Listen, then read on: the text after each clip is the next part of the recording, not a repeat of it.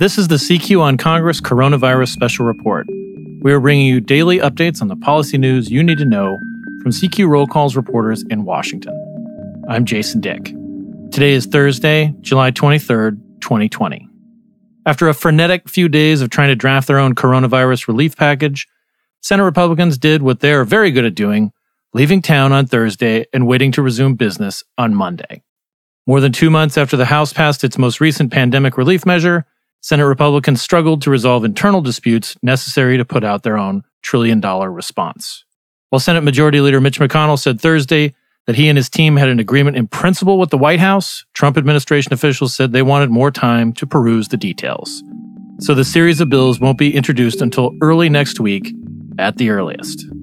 Senior writer Paul Krawzak has more about what we know so far. It has been a very suspenseful week waiting for the Senate Republican uh, COVID 19 pandemic relief bill, the latest bill. As of yesterday, we were, yesterday or the day before, we were expecting, uh, we had been hearing this might be released either Wednesday or Thursday.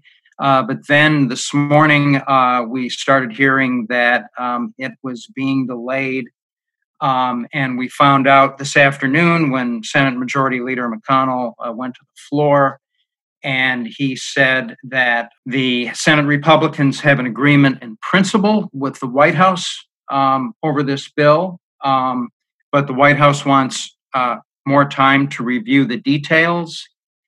So the plan now is to introduce this package on Monday, and it will actually be several bills, several different bills we heard it might be eight bills, uh, but that could change.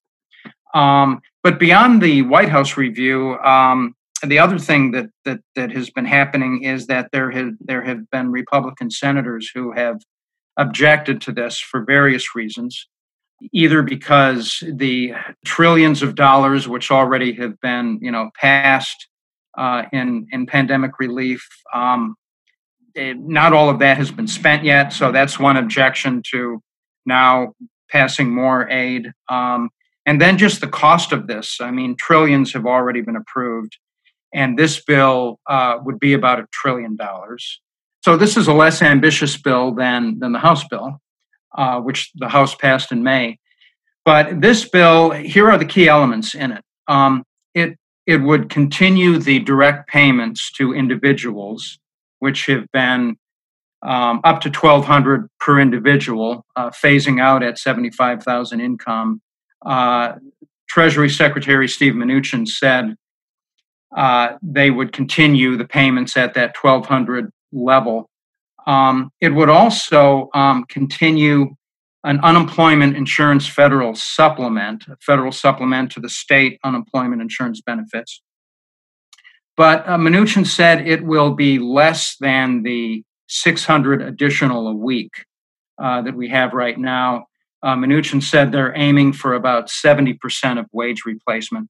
One of the criticisms of this $600 weekly supplement has been that a lot of workers are making more now than they would make if they were working. And so it's a disincentive to returning to work. Uh, this bill also would include uh, a little over 100 billion for education to help reopen schools safely.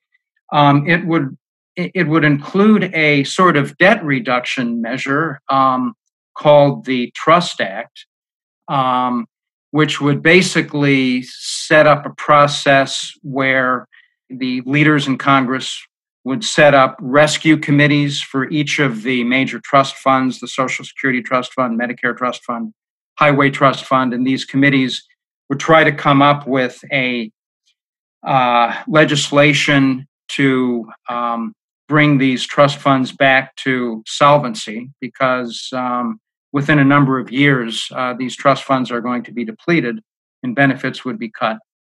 That legislation has been introduced in both the House and Senate, separate legislation, and it has bipartisan support. But there's also a lot of there is Democratic opposition um, to that particular approach as well. Um, the bill also would include um, it would continue the the Paycheck Protection Program, the forgivable loans to small businesses aimed at keeping their employees employed. Um, it would have liability protections to make it harder for workers to sue their companies um, if they were to get the uh, the coronavirus. Um, it it would not prevent suits, but basically it would give employers some protection if they're doing everything that they should be doing to try to make the workplace safe. Um, other elements of the bill, additional money for testing and vaccine research and for hospitals and health providers and so on. There are a couple things this bill, um, this package does not have. Uh, one is a payroll tax cut. President Trump really wanted that, but there was a lot of objection to that um, from Republicans, in, in part because um, it would not help people who are currently unemployed. Um, this bill also does not include specific state and local aid.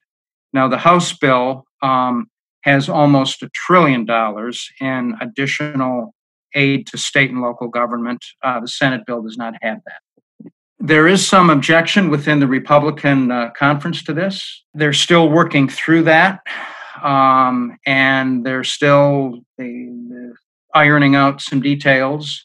Uh, but at this point, they hope to have it all wrapped up and introduced uh, this coming Monday and uh, but we'll see. I mean they you know the expectation was that they would get it out this week and that did not happen. Uh, so we'll see what happens next week. But um, assuming that republicans do introduce these bills um, then the next step eventually will be house and senate negotiation and uh, they hope to get something passed before the before they leave for the august recess the pandemic has led to all sorts of cancellations, from the Boston Marathon to Coachella, and now it has claimed one of the last big holdouts President Donald Trump's Republican nomination celebration in Jacksonville, Florida. After feuding with North Carolina health officials over how to keep people safe, the president and the Republican Party had moved the site of Trump's August 27th acceptance speech from Charlotte to Jacksonville.